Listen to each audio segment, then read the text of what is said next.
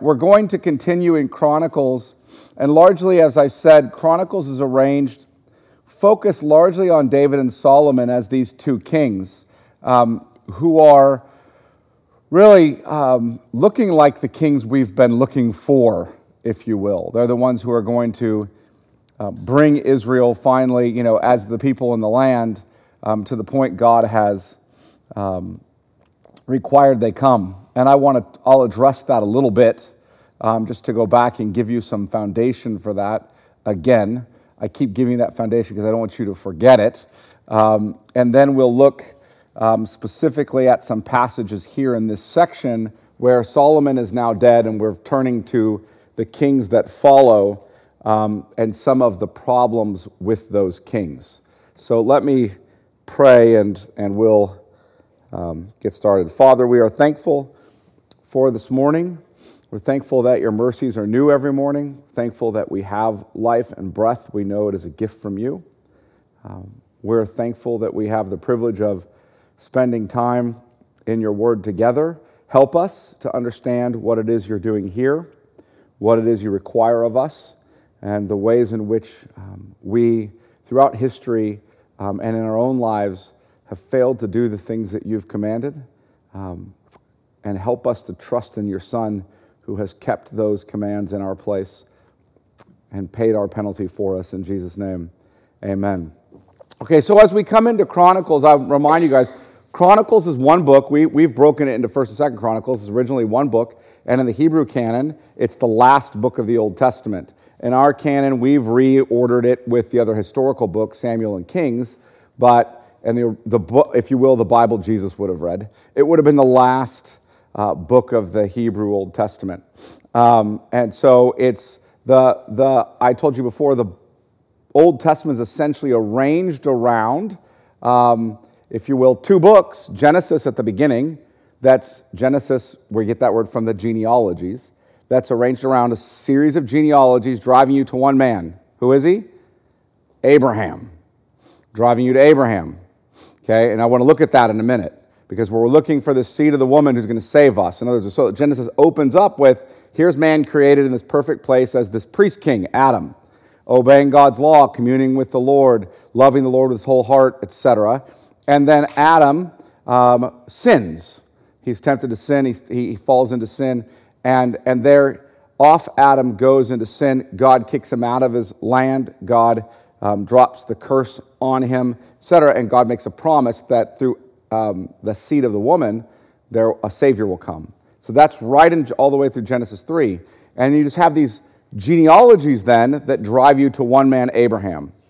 So you sweep through world you know, history, if you will, around better than 2,000 years of world history between Adam and Abraham. Um, and you do that in eight chapters, right?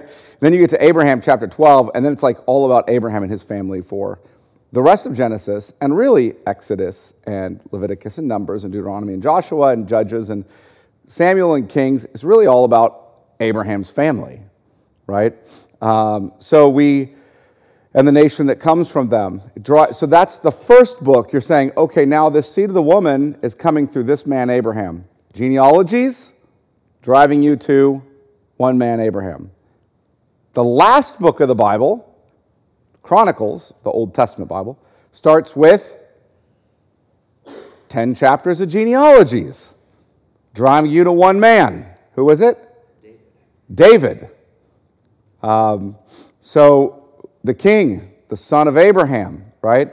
And so that's how this, the Bible's bracketed. One book, set of genealogy driving to Abraham, the other set of genealogy driving you to David.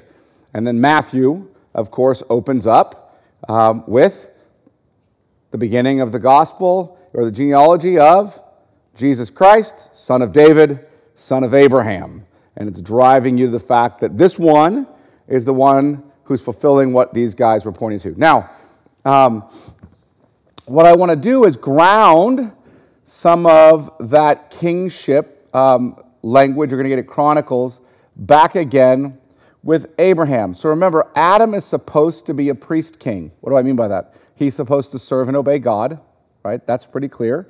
Um, supposed to serve and guard the garden most specifically in Genesis 2, which is, um, uh, if you guys remember, I told you that Hebrew phrase, to serve and guard, or um, is, is the language that you see all through the Pentateuch, the Torah, the first five books, with regard to the priestly service.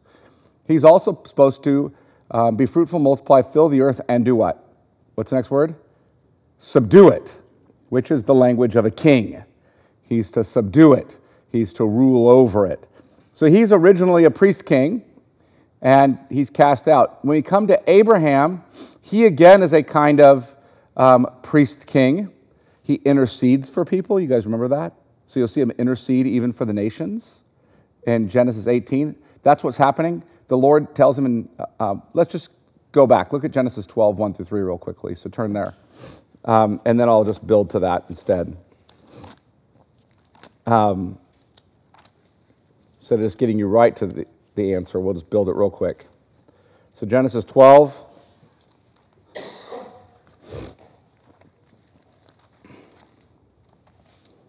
Now, note what it says. Now, the Lord said to Abram, Go from your country and your kindred and your father's house to the land that I will show you, and I will make of you a great nation and I will bless you and make your name great so that you'll be a blessing. I will bless those who bless you, and him who dishonors you I will curse. And in you all the families of the earth shall be blessed. So now, note what's happening with Abram. Adam was God's people in God's place under God's rule and blessing. Because of sin, man is cast out of God's place, the garden. He is no longer under God's rule and blessing, but the curse. And um, he, he isn't God's people anymore, right? And so now you're driving to Abraham, and here comes God's blessing to Abraham. And you'll see this in our Sunday morning sermons um, somewhat this week, but more in the future as we spend more time on Abraham. There's a fivefold blessing here. If you notice, the word blessings used five times. There are five curses from Genesis 3 through 11. And so now you have five blessings upon Abraham here. And there's a real focus like, okay, this is the one, this is the one who's going to be the seed of the woman. Here he is. He's going to be God's people. He has God's name upon him. He's going to go to God's place, the land God will show him, right? He's going to be under God's rule and blessing, clearly.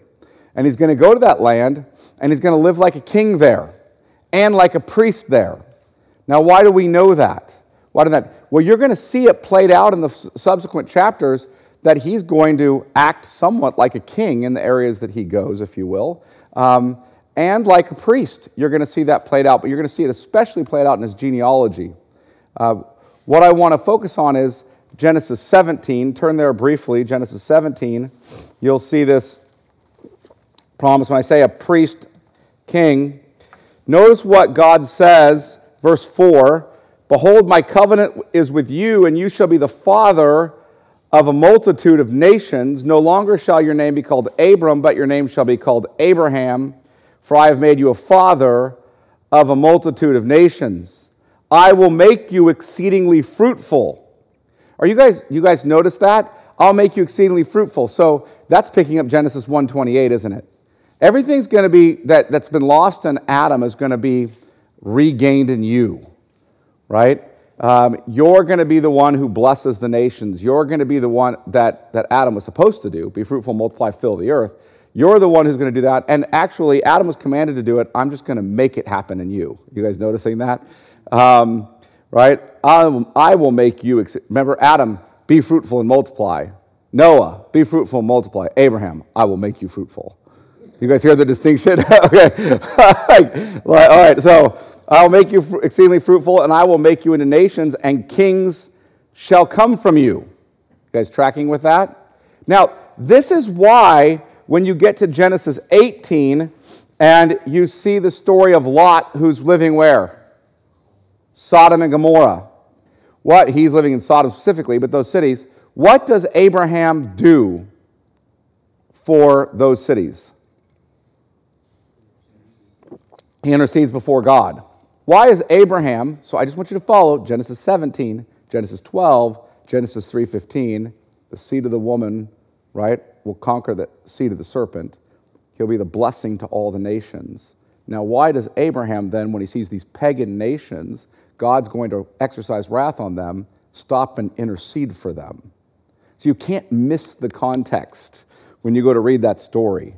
What's happening? Well, he understands I'm to be a blessing to the nations, I'm going to intercede for them. He is in this role of a kind of priest king with his people, and his family is growing out of that. So he has Isaac and then Jacob, and Jacob has how many tribes? 12, okay, from his sons. Um, one of them being the two sons of Joseph, if you remember, Ephraim and Manasseh. But that, that's the 12 tribes. When we drive through that, we then hear that Abraham um, has a son, if you will. When I say son, I mean in the sense of a male offspring down the line from him. So Abraham, Isaac, Jacob, and then Judah, right? Um, so go to Genesis 49. And so I'm going to keep pushing into this king theme. Genesis 49. Genesis 49. Um, Jacob tells his sons, verse 1 Then Jacob called his sons and said, Gather yourselves together that I may tell you what shall happen to you in the days to come. Actually, best translated, in the latter days. That's the phrase. In the eschaton. In other words, the end of all things, in the latter days he's going to give him a eschatological prophecy, a latter days prophecy. Um, and um, this is where um, your eschatology starts Genesis. so, not just in Revelation, but right here. So, here he has this prophecy. Now, look down at verse 8 specifically Judah, your brothers shall praise you, your hand shall be on the neck of your enemies. You notice that language? It sounds a lot like the foot on the devil's head, right? You're going to be crushing your opponents. Your father's son shall bow down before you. Judah is a lion's cub. From the prey, my son, you have gone up. He stooped down. He crouched as a lion and as a lioness. Who dares rouse him? The scepter shall not depart from Judah, nor the ruler's staff from between his feet until tribute comes to him. And to him shall be the obedience of the what? The peoples. Not just the people, i.e., the Jews, the peoples, i.e., all the nations. Right? And um, the scepter shall not depart from Judah. So a king is coming in this line who is going to crush his enemies, who's going to have righteous rule over the people. Okay? Now, we don't have a nation yet, we just have a family. Right? We have a family. Something I didn't pick up, which I will pick up this Sunday's sermon, is that there's a table of nations in Genesis 10 of 70 nations. 70 nations. Abraham's family at the end of Genesis has 70 members. Right? It's not un- unintentional. When you ec- open up Exodus 1, those 70 family members now grow, and we're told 70 again, grow into a nation. Right? God has made them exceedingly fruitful, He's multiplied them, and now they're a nation in slavery in Egypt and they go out of Egypt as a nation in the Exodus, and God keeps coming back to the Abrahamic promises. If you remember, they're in slavery, and what has God said? He remembers his promise to Abraham, right? And so he brings them out of slavery. He sends Moses to bring them out of slavery. And he takes them toward the promised land. And they go, if you will, um, through the Exodus up to the mountain to get the law. And there at the law, they, when they get that as a nation, they're now organized into, if you will, the Mosaic covenant comes, the covenant with Moses comes. They're what we call the Old Covenant. They're now organized into a body politic, right? Exodus 19 through 24 is their constitution, if you will. Here's your constitution as a nation. Here's how you'll live together. You'll have um, priests, and here's the law. Like, so here's the moral law. Now, here's how that moral law is going to show up in society. So, Exodus 20, here's your moral law. Exodus 19, this is the kind of people I made you to be, and this is the kind of people you shall be. You guys follow? Exodus 20, here's the law. Here's the moral law that, that should be in your heart. I've written it on tablets of stone, but you should want to follow it, okay? Exodus 21, here's how that moral law, 22, here's how that moral law applies in daily life. If your neighbors, eh, don't murder a man, sixth commandment. So if your neighbor's ox is out goring people and you don't tie that ox up, you're going to be responsible. That's manslaughter.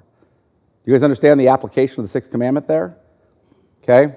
Um, you know, those kinds of, so you start seeing the application of the commandments to the law of Israel in their particular cultural circumstances. So here's what you look like as a nation. It's your, sort of your constitution. And here's how you're going to worship, because there's going to be priests, and they're going to dress this way, and there's going to be a tabernacle, and God's going to fill that tabernacle, and you're going to worship in this way. And when you sin, here are your sacrifices, because I know you're going to break these laws I just gave you. and so here's the sacrificial system to deal with that. You guys tracking with me so far? Okay, so he's governing their body politic and their worship through that covenant with Moses. Um, and they're looking forward to a kind of king, but they don't have one. Now, how do I know that? Because Genesis 49 promises them a king, doesn't it? That's how I know that. Now, let's go on. Leviticus 17. So we'll just give you. Actually, let's go to Deuteronomy 17. Sorry, Deuteronomy 17. Just so we can see this king. And I'm going to look at a couple of passages here in Deuteronomy just to make this as clear as we can. Um, look at verse 14. It's, if you notice the subheading that you have in your Bible, most of your, it's, that subheading is not original to the text, but most of the guys, they put them in. So what does it say? Laws concerning Israel's kings. Laws concerning Israel's kings. Does Israel have any kings yet? No. But yet, they're going to get laws concerning their kings. Okay? Uh, they're supposed to have a king. Like this, this charge that Israel's problem was when she came into the land, she wanted a king. That that's, that's a sin that they wanted a king. That's wrong. They were promised a king. Genesis 49, they're told how the king should live. The problem they have is they don't want the king God wants to give. They want the king they want to, uh, you know, if you will, um, put in place themselves. Right? Okay, so notice what it says, verse 14. When you come to the land that your, the Lord your God is giving you, and you possess it and dwell in it, and then say, I will set a king over me like all the nations that are around me, you may indeed set a king over you, whom the Lord your God will choose. Do you, do you guys just notice that? You're, you're welcome. But the one the Lord chooses. Is that what they do? No, they choose Saul. Why? Because he's tall, he's good looking, he seems powerful, he seems like the right guy. He's from the tribe of Benjamin. If you remember the story of Judges, the Benjaminites, um, well, first of all, if you remember the promise, the king's not coming through tribe of Benjamin, but from the tribe of Judah. But secondly, the Benjaminites at the end of Judges, just, you know, they're in the land just before they pick a king. In Judges, what do the Benjaminites do? They act probably as bad or worse than Sodom and Gomorrah. So essentially, you know, you read Judges, you come into Samuel and you see them pick a Benjaminite for a king, this good looking, powerful king, whose, whose tribe is not in the kingly line and whose tribe has just acted like Sodom and Gomorrah and you recognize really clearly, oh, this, this is not the king we should be picking. It's, you guys understand, they're picking as worldly a king as they can get, if you will. Um, you know, so you understand how that looks. So notice what he goes on to say the one I'll choose. Um, one from among your brothers you shall set as king over you. Um, now, notice it says, You may not put a foreigner over you who is not your brother. Only must not acquire many horses for himself or cause the people to turn to Egypt in order to acquire many horses, since the Lord has said to you, You shall never return that way again. Um, and he shall not acquire many wives for himself, lest his heart turn away, nor shall he acquire for himself excessive silver and gold. What, what's he saying about this king? He's not supposed to be what? He's supposed to be the one God chooses. He's supposed to be from among your brothers, not a foreigner. And he's not supposed to do what? seek worldly gain. He's not supposed to exalt himself with wealth. He's not supposed to exalt himself with power. And he's certainly not to turn you back to the pagan nations, to lean on them, to trust in them. You don't trust in the pagan nations, you trust in God. You don't go back to Egypt. Nope, none of them. And look at verse 18. And when he sits on the throne of his kingdom, he shall write for himself in a book a copy of this law approved by the Levitical priests, and it shall be with him, and he shall read in it all the days of his life, that he may learn to fear the Lord as God by keeping all the words of this law and these statutes and doing them, that his heart may not be lifted up above his brothers, and that he may not turn aside from the commandment either to the right hand or the left, so that he may continue long in his kingdom, he and his children in Israel. Okay, so he's supposed to be a man who meditates upon the law of God, who loves the law of God, who keeps the law of God. You guys tr- tracking with that? Simple enough. Not seeking worldly gain, not taking the people back to relying on pe- powerful pagan nations. Um, you know, Russell made the comment, um, one of our pastors made the comment that in the Exodus, you know, God gets Israel out of Egypt and then through the rest of the Old Testament, it's like he's getting Egypt out of Israel, right? Because they, they still want to keep going back to the pagan wickedness, if you will. And I think well, when we're looking at this, is this is what the king's supposed, how he's supposed to lead. He's supposed to be a man after God's own heart. He's supposed to, he's supposed to have a whole heart towards God, love the law, not make alliances with pagans, not enrich himself, not take many wives. You, you guys follow that? What happened? And if he does, he'll live long as a king. If he doesn't, he'll be cut off quickly. What, what happens to the people if the people and their king keep acting wickedly? Yeah, consequences that come. So go over and look at Deuteronomy and go to chapter 28. Yeah, yeah, exactly, exactly. They, they, not many. they, Solomon obviously becomes a prime offender there. I don't care what many is, that's more. That's more than many. Yeah. So, all right, chapter 28. Notice this. Verse 1. And if you faithfully obey the voice of your, the Lord your God, being careful to do all his commandments that I command you to, today, the Lord your God will set you high above all the nations of the earth, and these blessings shall come upon you and overtake you if you obey the voice of the Lord your God. Blessed shall you be in the city, and blessed shall you be in the field. Blessed shall be the fruit of your womb, and the fruit of your ground, and the fruit of your cattle, the increase of your herds, and the young of your flock. Blessed shall be your basket and your kneading bowl. Blessed shall you be when you come in, and blessed shall you be when you go out. The Lord will cause your enemies who rise against you to be defeated before you. They shall come out against you one way and flee before you seven ways. The Lord will command the blessing on you in your barns and in all that you undertake, and he will bless you in the land the Lord your God is giving you. The Lord will establish you as a people holy to himself, as he has sworn to you, if you keep the commandments of the Lord your God and walk in his ways. And all the peoples of the earth shall see that you are called by the name of the Lord. Remember, that's what you want to be. Called by the name of the Lord, and they shall be afraid of you. And the Lord will make you abound in prosperity in the fruit of your womb, and in the fruit of your livestock, and in the fruit of your ground within the land that the Lord swore to your fathers to give you. The Lord will open to you his good treasury, the heavens, to give the rain to your land in its seasons and to bless all the work of your hands. And you shall lend to many nations, but you shall not borrow. And the Lord will make you the head and not the tail, and you shall not only you shall only go up and not down if you obey the commandments of the Lord your God, which I command you today, being careful to do them. And if you do not turn aside from any of the words that I command you today to the right hand or the left to go after other gods to serve them. Okay, so here's going to be the blessing for this nation. If they obey the Lord with their whole heart, they're going to be the, this blessed nation. Um, but if they fail to obey, right? If they fail to obey with their whole heart, not a partial heart, you guys understand that? Okay, so this is obedience from the heart. This isn't, this, this is, I, so I want to step back a minute. When God covenants with Abraham, has Abraham done anything good to deserve that? No, Abraham's got a pagan father. That's clear from Joshua. A- Abraham is pagan father. Abraham, the Lord comes to him, calls him out, makes these promises to him, and says, Walk with me. Okay? Walk before me and I'll, I'll, I'll bless you. Does Abraham always do that? No, in the very next scene, he's down in Egypt going, She's my sister, right? Like, so, you know, it's not always walking with God in faithfulness, but God is like relentlessly being kind and gracious to him and makes these promises. Abraham's sons, do they always keep those laws, if you will? No, but they're commanded to be following God with a whole heart. Israel, does she do it? No, but she's commanded to be.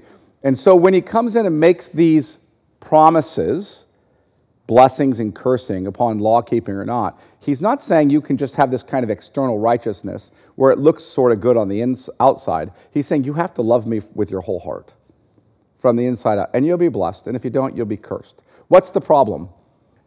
What's the problem with this among men? Loving God with their whole heart. They're sinners. They're half hearted at best. So, so you keep not having a resolution to who's this man who's going to sit on the throne, right? Who's going to be the priest king we all need. We, we just, you're, just, you're just without resolution. Now, does God, God gives many men in, this old, in the Old Testament new life, right? They, they, they're born again, if you will, and they are walking with the Lord and they are trusting in his promises. But none of them are really qualified to sit on the throne forever as the priest king. None of them, right? Um, in fact, once you get to Israel, you break the priest, the king, and, and the prophet into three separate offices. So you have no man who can be both priest and king at all. Right? You don't have one who can hold all three offices prophet, priest, and king. Um, so that's that's a huge problem. Now, these are blessings, though, inasmuch as they're relatively obedient and love the Lord, or inasmuch as they have kings who love the Lord, um, they're going to be blessed. Inasmuch as they don't, they're going to be cursed. Look at the next verse, verse 15. But if you will not obey the voice of the Lord your God, or be careful to do all his commandments and his statutes that I command you today, then all the curses shall come upon you and overtake you. Cursed shall you be in the city. You guys sing the reverse? Cursed shall you be in the field, cursed shall be your basket and your kneading, kneading bowl. Cursed shall be the fruit of your womb and the fruit of your ground, the increase of your herds and the young of your flock. Cursed shall you be when you come in, and cursed shall you be when you go out. The Lord will send on you all on curses, confusion. Um, that's what Babel's named, right? The city of Babel, confusion. Um, confusion and frustration in all that you undertake to do until you're destroyed and perish quickly on account of the evil of your deeds, because you have forsaken me. The Lord will make the pestilence stick to you until he's consumed you off the land that you are entering to take possession of it. The Lord will, make, will strike you with wasting disease and fever, inflammation and fiery heart, and with drought and with blight and with mildew. They shall pursue you until you perish. And the heavens over your head shall be bronze, and the earth under you shall be iron. The Lord will make the rain on your land powder. From heaven, dust shall come down on you until you're destroyed. To make the sky bronze and the earth iron is, called, is a drought. It's drought. There's no rain coming, so the earth is getting hard. And all you're getting instead of rain is dust. It's just dust, right? Um, until you're destroyed. Uh, the Lord will cause you to be defeated before your enemies. You shall go out one way against them and flee seven ways before them, and you shall be a horror to all the kingdoms of the earth. And your dead bodies shall be food for all the birds of the air and for the beasts of the earth, and there shall be no one to frighten them away. The Lord will strike you with the boils of Egypt, which tumors and scat with, and with tumors and scabs and itch, of which you cannot be healed. The Lord will strike you with madness and blindness and confusion of mind, and you shall grope at noonday as the blind grope in darkness and shall not prosper in your ways. You're just going to be so confused in your mind, right? And your language. Remember, I told you Babel's confusion of languages, right? So that you, you just can't even communicate anymore. It means non communication. And I just said, like in our own culture now, it's like Babel. We, we can't even use our own language anymore. What pronouns are appropriate? I don't even know anymore, right? So yeah, it's, it's just Babel, confusion of the mind. We also have drought and diseases. Uh, anyway, but that's a different thing. Okay, so the Lord will strike. Notice what's happening here. It's not going to be good for you. Okay, He's going to bring all these curses on you. That's what He's saying to Israel. Now, so they need a king and a people who love the Lord with their whole heart and keep His commandments, and they're waiting for that. So they get, where as we go down through their history, they finally get David a man after God's own heart. And he is a king who loves the Lord, and so the Lord prospers his kingdom greatly. You guys remember that. And Israel's unified under David and Solomon. And they, they are wise and godly and love the Lord and they're prospering everywhere and their enemies are bowing down. To the point with Solomon, you find the point where the enemy nations are even coming to Solomon asking for wisdom. Okay, you guys remember this? Okay, so all the blessings are upon them. What's the problem with David? Yeah, so the problem, David, is David stayed back from the war, went up on the roof, checked out Bathsheba, and everything went south from there, right? For David. He started disobeying God's law, and you go, okay, well, David's not the king we've been waiting for. He sure seemed like it. Now, God did make a promise to David, however, um, before that, that one would sit on his throne, right? Forever. His own son would sit on his throne. Not him. He wouldn't build the temple where God would dwell, his son would. He wouldn't sit on the throne forever, his son would. So then you come to Solomon, the son that he must be talking about. This is how first Chron- this is how Chronicles is ending, is what I'm saying. So you go back to this is the beginning of the Bible. Now how Chronicles is ending. Are you guys tracking with me with David and Solomon? Solomon's got a zoo. Why? Because he's like in the like in Eden, dwelling in peace with the animals. That's what it's trying to give you. It's like this picture. He's leading worship in the temple, almost like a priest king. He's godly. The nations are flowing to him, asking him for wisdom, bringing their treasures in. He's conquered everyone all around. They're completely at peace. There's a unified people. It all looks great. And you're pretty sure Solomon must be the one. And then you get this phrase, but Solomon loved many foreign women. oh no, right? He's not the one, right? And so again, Israel's in trouble right? And then after all of that, you start to go through a series of kings. And you just alternate between somewhat righteous kings or really fairly righteous kings and fairly unrighteous kings. And what I'm telling you is this is how the Old Testament's going to end with Israel in exile after a series of righteous and unrighteous kings and they keep getting more and more wicked. So go to do, now, with that said, go to Chron- 2 Chronicles 10. We've set the table, if you will. We're past David and Solomon. And I want to emphasize this. This is the end of the, old, the Jewish canon. It's not the end of Israel's history because after Chronicles, historically, they go into exile. You guys remember that? Under Nebuchadnezzar. And then they come out in Ezra and Nehemiah, but they never regain they're godly, they never become godly like they should. They build the temple again, they build the wall, but they don't reform the people, their hearts.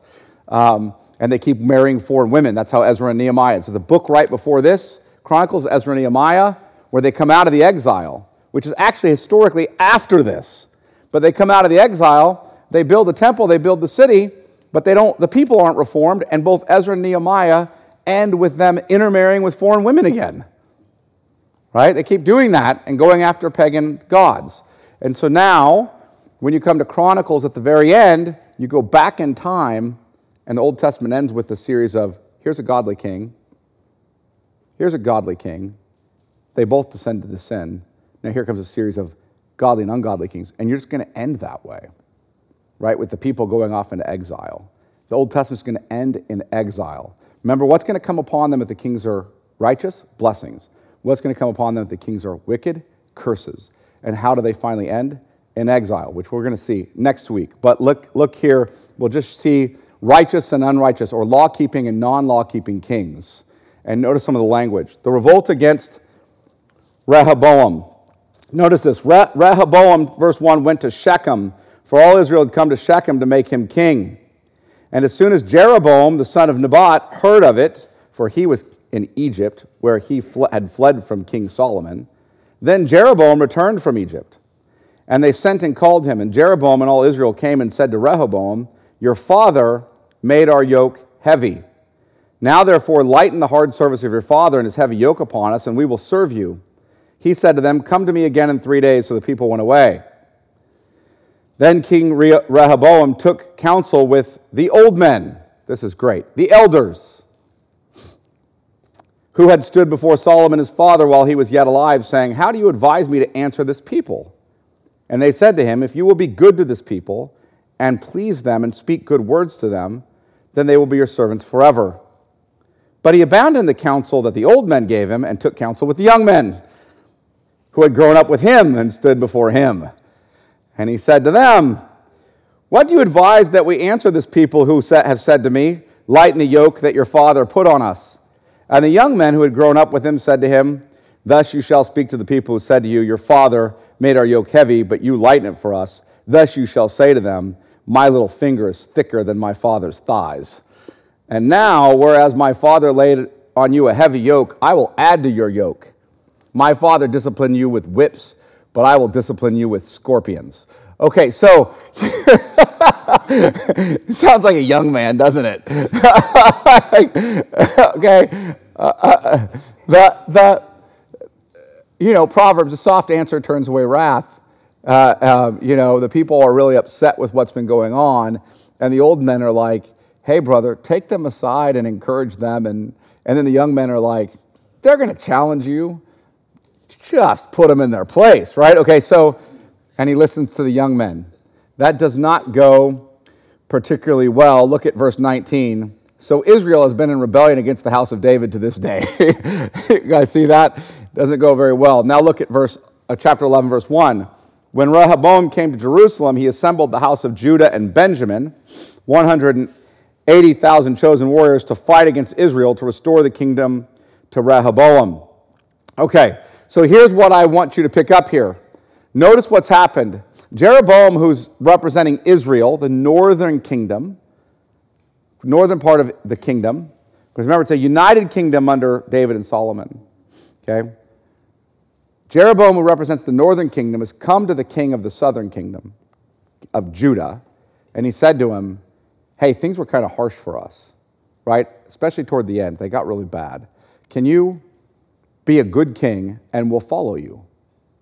And Rehoboam's response is, he disciplined me with whips, I'll discipline you with scorpions, right? My little finger is thicker than his thigh. I'm, I'm way, you know, more tough than he is, if you will. So they the northern kingdom rebels, and now you have a split in the nation of Israel, northern and southern. They never reunite. You guys remember what the northern kingdom becomes called? Samaria. You can see the problems between the northern kingdom of uh, Israel and the southern kingdom of Judah even in the Gospels, can't you? It's, it's all the way in there. Um, and the reuniting of the northern kingdom of Samaria and the southern kingdom of Judah is part of the promise of the gospel. So that Acts 1 8, the Holy Spirit will come upon you with power, and you'll be my witnesses in Judea, Jerusalem and Judea, that's Judah. And what?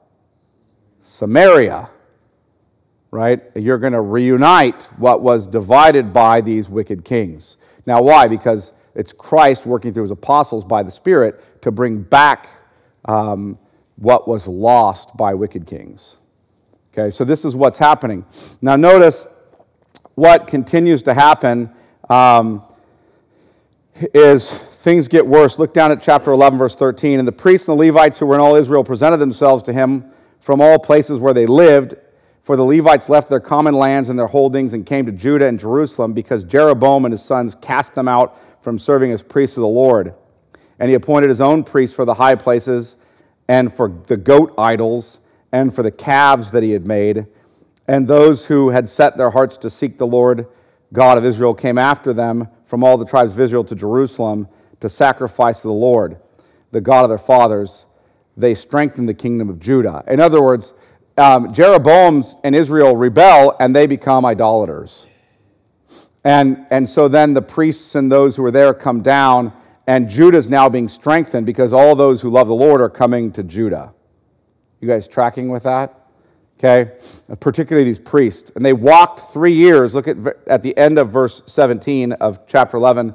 For they walked for three years in the way of David and Solomon. In other words, that's good.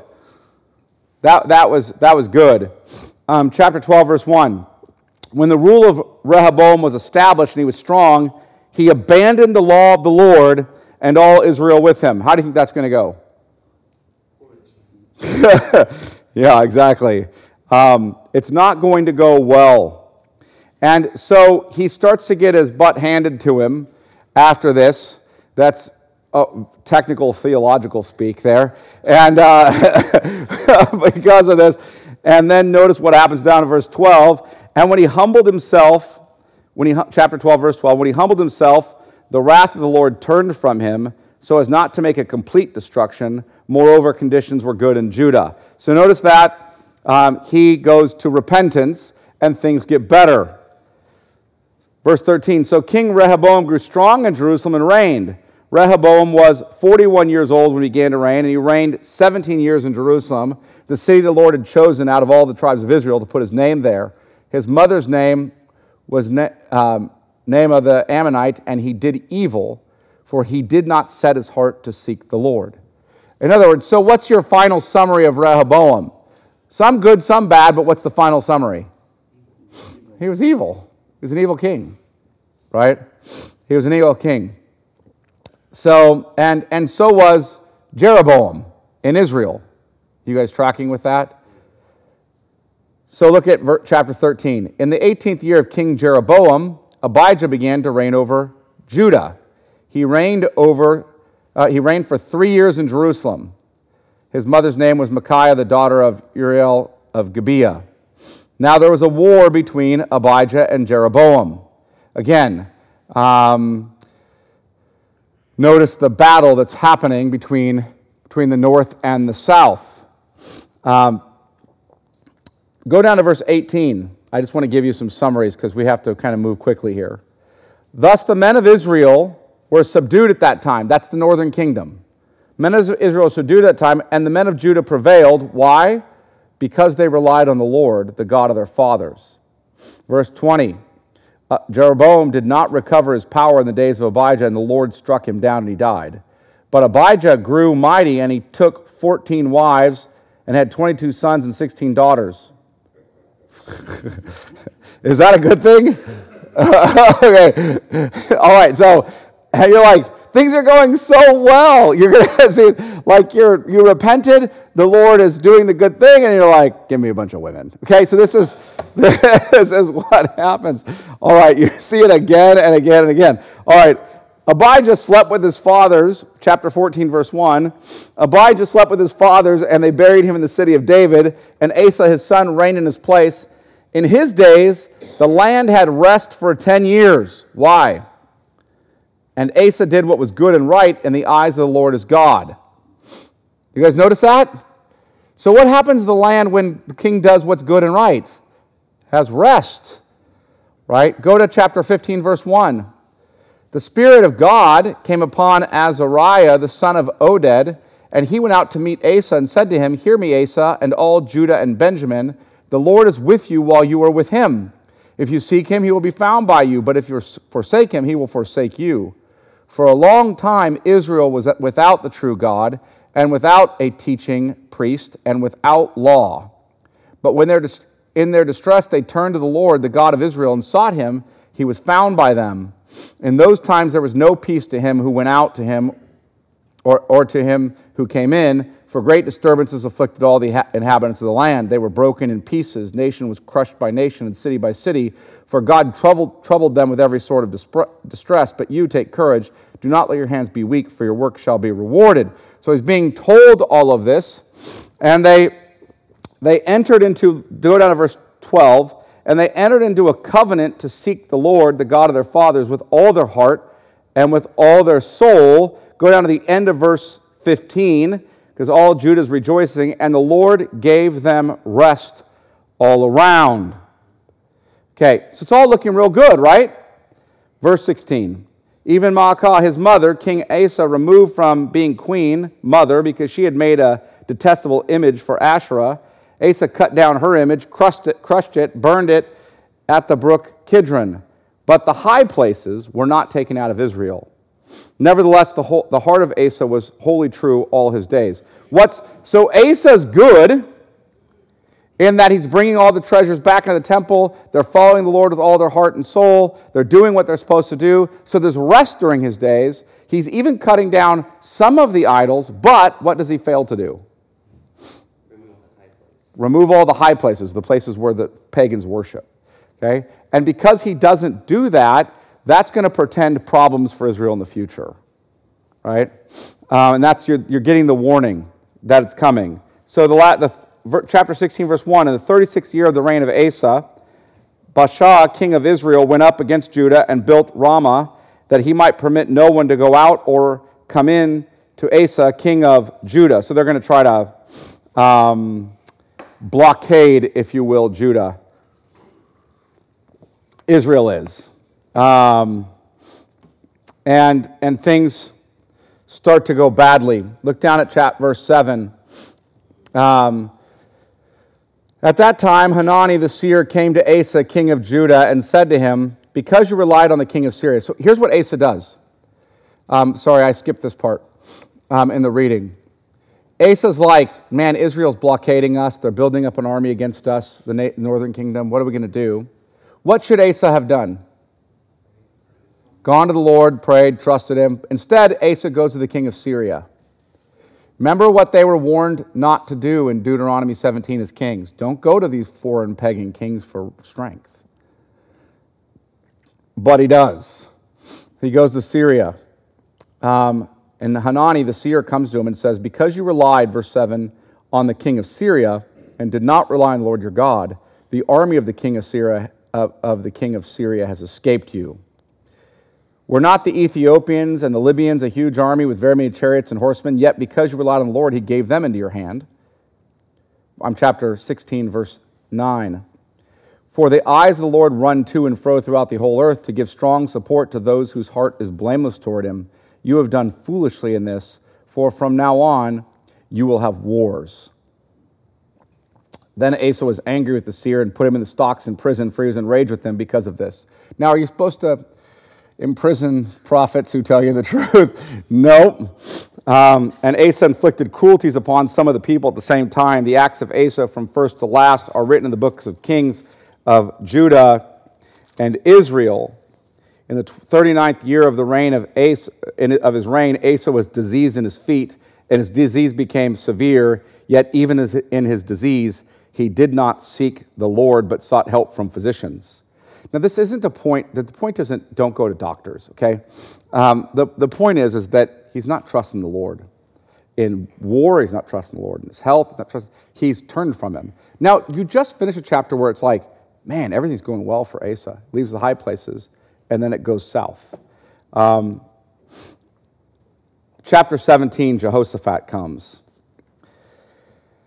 Um, Jehoshaphat, his son, reigned in his place and strengthened himself against Israel. He placed forces in all the fortified cities of Judah and set garrisons in the land of Judah and the cities of Ephraim that Asa, his father, had captured.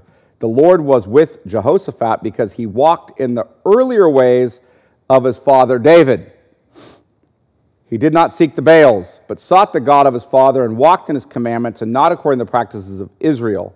In other words, north that was pagan. Therefore, the Lord established the kingdom in his hand, and all Judah brought tribute to Jehoshaphat, and he had great riches and honors. His and honor, his heart was courageous in the ways of the Lord. That's taking you back to, and furthermore, he took the high places in the Asherim out of Judah, right? So this guy is like doing great. And look at verse 10. And the fear of the Lord fell upon all the kingdoms of the lands that were around Judah. And they made no war against Jehoshaphat. Remember that in Deuteronomy 17? If the king does this, the nations fear them, right? And so you're seeing that played out. Um, you know, and, and then it's, it's, it's going to go in a not so good way. Okay? it's like, yes, chapter 18. Now Jehoshaphat had great riches and honor, and he made a marriage alliance with Ahab. After some years, he went down to Ahab in Samaria and Ahab killed an abundance of sheep and oxen for him and for the people who were with him, and induced him to go up against Ramoth Gilead. Ahab, king of Israel, said to Jehoshaphat, king of Judah, Will you go with me to Ramoth Gilead? He answered, I am, with, I am as you are, my people are as your people, we will be in, uh, with you in the war. And Jehoshaphat said to the king of Israel, Inquire first of the, for, the, um, for the word of the Lord. Then the king of Israel gathered the prophets together, 400 men, and said to them, Shall we go to battle against Ramoth Gilead, or shall I refrain? And they said, Go up, for God will give you it into the hand of the king. But Jehoshaphat said, Now this is where Jehoshaphat is on the money. Jehoshaphat said, Is there not an, here another prophet, Lord, of whom we may inquire? And the king of Israel said to Jehoshaphat, There is yet one man by whom we may inquire the Lord, Micaiah the son of Imlah, but I hate him, for he never prophesies good concerning me, but always evil. like we can ask him, but I don't like what he has to say. Okay, um, go down to verse 12. and the messenger who went to summon Micaiah said to him, Behold, the words of the prophets with one accord are favorable to the king. Let your word be like the word of the one uh, of one of them and speak favorably. In other words, the messenger goes to the prophet Micaiah and says, Okay, Jehoshaphat has essentially demanded that we hear from you too. Um, and, and, you know, the king of Israel doesn't really want to hear from you, but we've already heard from all these prophets. They said favorable things. You need to say something favorable as well, right? That's the advance warning. And, uh, and Micaiah, but verse 13, but Micaiah said, As the Lord lives, what my God says, that I will speak. And when he had come to the king, the king said to him, Micaiah, shall we go to Ramah Gilead to battle, or shall I refrain? And he answered, Go up and triumph, they will be given to your hand. But the king said to him, How many times shall I make you swear that you speak to me nothing but the truth in the name of the Lord? And he said, I saw Israel scattered, all Israel scattered on the mountains as sheep that have no shepherd. And the Lord said, These have no master, let each return to his home. And the king of Israel said to Jehoshaphat, Did I not tell you that he would not prophesy good concerning me, but evil? In other words, he's going to take out the kings and they're going to scatter, right? And Micaiah said, Therefore, hear the word of the Lord. I saw the Lord sitting on his throne, and all the host of heaven standing on his right hand and on his left. And the Lord said, Who will entice Ahab, the king of Israel, that he may go up and fall at Ramoth Gilead? And one said one thing, and another said another. Then a spirit came forward and stood before the Lord, saying, I will entice him. And the Lord said to him, By what means? And he said, I will go out and will be a lying spirit in the mouth of all the prophets. And he said, You are to entice him, and you shall succeed. Go out and do so. Now, therefore, behold, the Lord has put a lying spirit in the mouth of these prophets. The Lord has declared disaster concerning you. Okay, I read this, and I'm not going to answer the question about the, the ethical considerations that come from this. But note what is happening here. I want prophets to, to, who say good things to me and I have a, a hundreds of them who will tell me whatever I want to hear. Like that's their role. And a true prophet comes before me. I don't want to hear from him because he says things I don't like, right? So he's like, I'm going to tell you the truth. He does, and the king is demanding a different kind of word. And then this prophet says to him, What? Actually, let me tell you what's happening right now. Let me sort of pull back the curtain and show you what's happening in heaven. All these lying prophets are actually evil spirits sent by the Lord to lie to you. So that you'll do the wrong thing, so that the Lord will cut you down. Okay? Chew on that. Give, it a day. yeah, anyway, so um, the Lord sent lying spirits to cause the king to um, be cut down. So here's a question. Just what do you think about that? well, this prophet's a true prophet, though. Well, Ahab deserves judgment. Ahab deserves judgment. Go ahead, Brett. He asked for lies. Correct. Correct. So he asked for lies. So God's like, that's what you want? That's what I'm going to give you. Right? Um, this is a wicked king set against the things of the Lord, trying to manipulate God to get what he wants. And basically, God's not going to be manipulated. Um, and so the Lord is declaring war on him. That's what he's doing. Um, yeah, he uses wicked spirits and wicked kingdoms all the time, wicked men all the time. So he's going to send Babylon in, if you guys remember. Yep, he's going to send Babylon in. He's going to, um, he's going to send wicked people. That doesn't justify their wickedness. Um, remember, prior to this, this king wants lying prophets, and there are plenty of men lining up to be lying prophets. Right? So, all right, but you have to give some thoughts that there's a lot more going on behind the scenes than you're aware of, is what you're being told. If you're, if you're a liar, and you want lies, you're, you're going to get them, right? Um, and to your own destruction. This is the same kind of language you hear in Romans 1. When God's wrath comes upon man for suppressing the truth and unrighteousness, what happens? Three times. For the wrath, verse 18, for the wrath of God is revealed against all the ungodliness and unrighteousness of men who by their unrighteousness suppress the truth. They stand over the truth and press it down. They don't want to hear it. Okay? And they turn from the worship of God to the worship of the creation. And then what does God do? How does the wrath, the wrath of God is presently being revealed against them. Not the wrath of God is coming someday, the wrath of God is presently being revealed against them. How, how is it being revealed? Three times. What's that? He gave them over to their sin. He gave them over to their sin. He gave them over to their sin. Right? Three times. This is what, you know, you see when you suppress the truth and unrighteousness, then God's wrath is being revealed when he gives you over to your wickedness. To the point where you have a depraved mind and heart and you're, you're essentially living in babel or confusion. Right? So that's what you're seeing in Romans 1 18 and following in you know the city around when they're giving over to homosexuality that's the first move. It's, the, it's a clear picture of confusion, right? It's a clear picture of confusion. And so this is, this is where you're running down this road. Now, Jehoshaphat will lead reforms. I can keep going through these kings, but are you generally getting the picture? As we go all the way through, you're going to see this again and again. When the king honors the Lord, he is blessed. When he dishonors the Lord, he is cursed. And you're just going to see a series of kings, and they get worse and worse and worse. And even the people um, get become more and more wicked. So look at chapter 27 really quickly, and then I want to take you back to Deut- Deuteronomy to end us today. Chapter 27. Jotham was 25 years old when he began to reign, and he reigned 16 years in Jerusalem. His mother's name was Jerusha, the daughter of Zadok.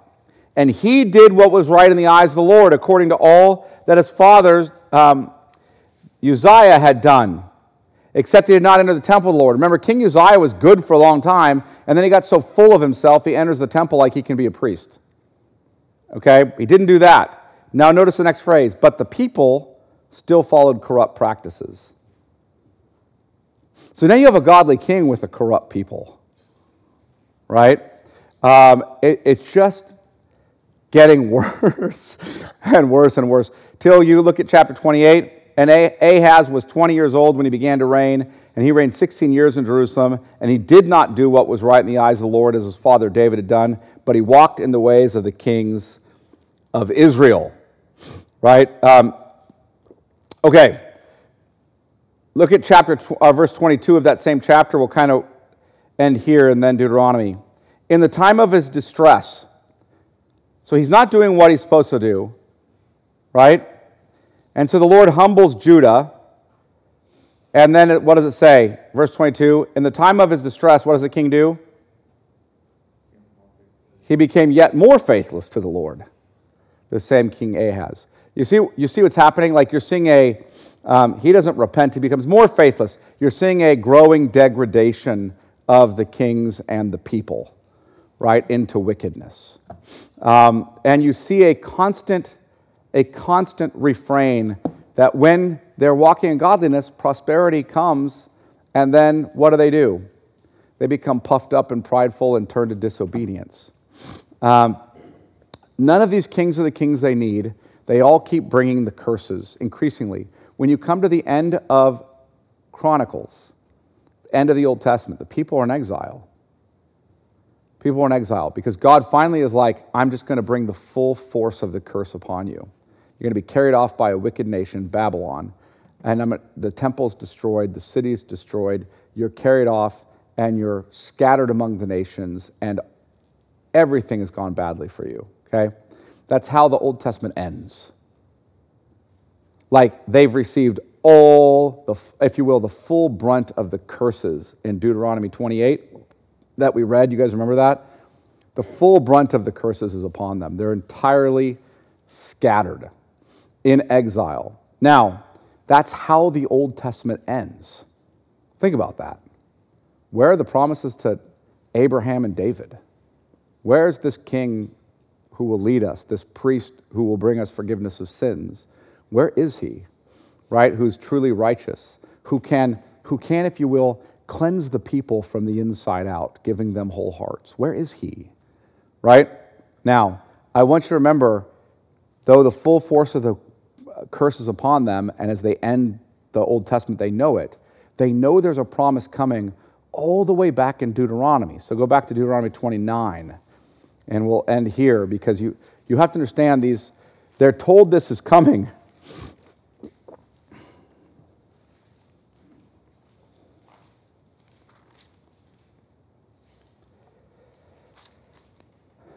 Actually, let's go to Deuteronomy um, 30. Let's just go there to shorten our time. And when all these things come upon you, the blessing and the curse which I have set before you, and you called them to mind among all the nations where the Lord your God has driven you. Do you guys just check this out? This is before they ever enter the promised land. They're being told all the blessings and curses are going to come upon you, and you're going to eventually be exiled and scattered to the nations. How the Old Testament ends. And you, verse 3 and, or 2, and return to the Lord your God, you and your children, and obey his voice in all that I command you today with all your heart and with all your soul. Then the Lord your God will restore your fortunes and have mercy on you, and he will gather you again from all the peoples where the Lord your God has scattered you. If your outcasts are in the uttermost parts of the heaven, from there the Lord your God will gather you, and from there he will take you. And the Lord your God will bring you into the land that your fathers possessed, that you may possess it. And he will make you more prosperous and numerous than your fathers. And the Lord your God will circumcise your heart and the heart of your offspring, your children, so that you will love the Lord your God with all your heart and with all your soul, that you may live. And the Lord your God will put all these curses on your foes and enemies have persecuted you and you shall again obey the voice of the Lord and keep all his commandments that I command you today. The Lord your God will make you abundantly prosperous in all the work of your hand, in the fruit of your womb, and in the fruit of your cattle, and in the fruit of your ground. For the Lord will again take delight in prospering you, as delight as he took delight in your fathers, when you obey the voice of the Lord your God to keep his commandments and his statutes that are written in the book of this law, when you turn to the Lord your God with all your heart and with all your soul. Um, in other words, he's telling them, you're going to be scattered and sent out, and there's a day coming um, when you will be when you will be brought back in. Right? There's a day coming when um, your hearts will be circumcised and the hearts of your children will be circumcised. Um, when you'll love the Lord with all your heart and soul. Um, you're left hanging at the end of the Old Testament, like the Old Testament ends, and where is that? Right? And you're wait, waiting for it until one comes, right? The genealogy of Jesus Christ, the son of David, the son of Abraham, the one who is better than David and Abraham in that he is called Emmanuel, God with us, Jesus, Yahweh saves. That's what Jesus means, right? Um, he is the one who will actually cleanse you from the inside out who will establish a people, um, who writes the law on your heart as a people, you know, et cetera, et cetera. So, who sets up a holy nation, a royal priesthood. Um, so, we're waiting for that at the end of Chronicles. So, next week we'll look at First Chronicle, or excuse me, Second Chronicles 29 through the end of Second Chronicles. Gives us that passage of the exile, which will bring us back to Daniel a bit. So, Second Chronicles 29 to the end of Second Chronicles. Any questions? See that? You just surveyed Genesis through Chronicles, the entire Old Testament, and got some stories of kings all in an hour and 10. Good for you. Way to go, guys. All right. Um, that section with Rehoboam, kind of how you're laying out the contrast between all the kings and the one that we're looking for Christ. Yeah. I was the part where he's basically telling them you know, make, you, you know, your father's yoke was heavy. Um, go and tell them that yours is going to be basically even heavier. I was thinking of Christ's words when he says, my burden is. My yoke is easy and my burden is light. Yeah. Is that connected? Oh, I, I, I think clearly Christ is not like Solomon in that way, right? Come to me, all you who are weary and heavy laden, I will give you rest. My burden is easy and my yoke is light, is clearly a contrast with what the kings do when they become wicked. The bruised reed he will not break, the, faint, the faintly burning wick he will not snuff out. What, what essentially Rehoboam does is breaks the bruised reed, if you will, and snuffs out the faintly burning wick. Here you have a people coming to him saying, We're just entirely beat down by the way your father dealt with us. We, we need you, we need mercy. And his response is, um, My burden is even heavier than my father's, right? Now, what Christ is responding to, obviously, there is the law of Moses, but he's, he's also contrasted with the kind of king who um, doesn't show mercy to his people. So, um, all right. It's a good question, Josh. Really good question. Keep making connections, guys. Follow out the story. It's supposed to be summed up in Christ, right? Yeah.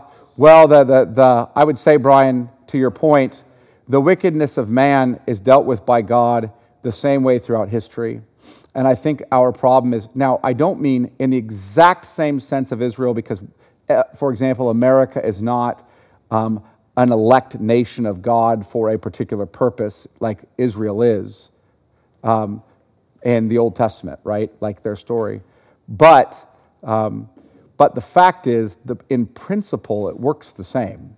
If you disobey God as a people, you're going to experience his wrath and his curse.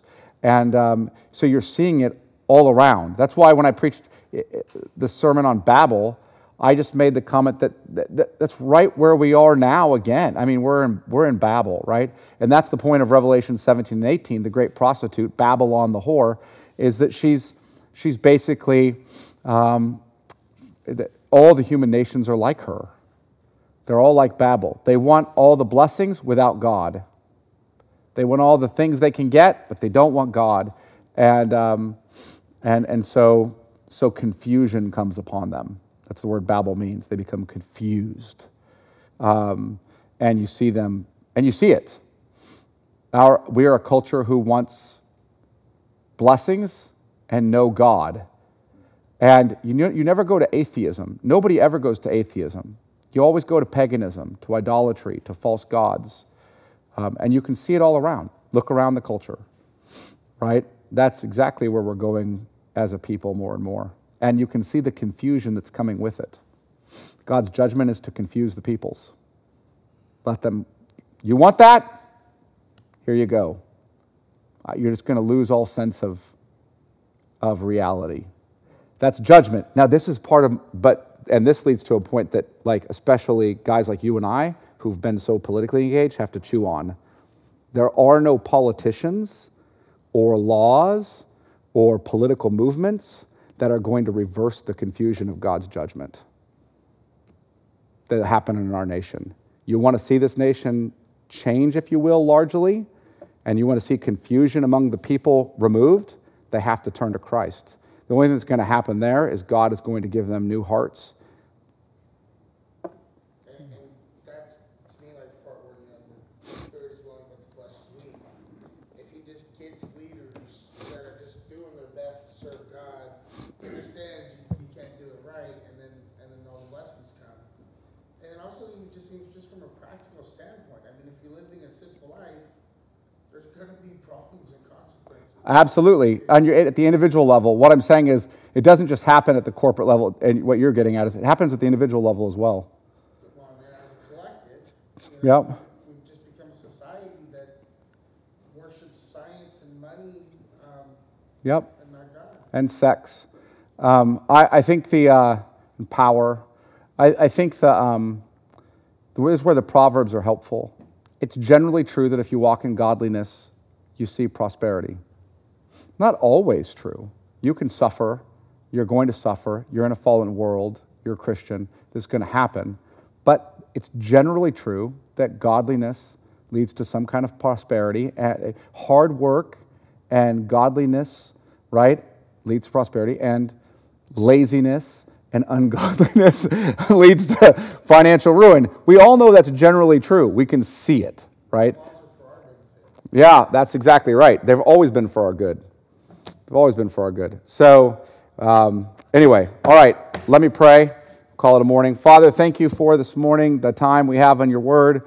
We pray that we would continue to honor you in our own lives, that we would um, trust in your Son, our Lord Jesus Christ, and by your Spirit working in us, that you would cause us to love your law with, a, with our whole hearts, so that we would walk in obedience to it and find it our great um, joy um, to walk with you, to obey you, that we would know it is true that blessed is the man who walks not in the counsel of the wicked, nor stands in the way of sinners, nor sits in the seat of scoffers, but his delight is in the law of the Lord, and on his law he meditates day and night.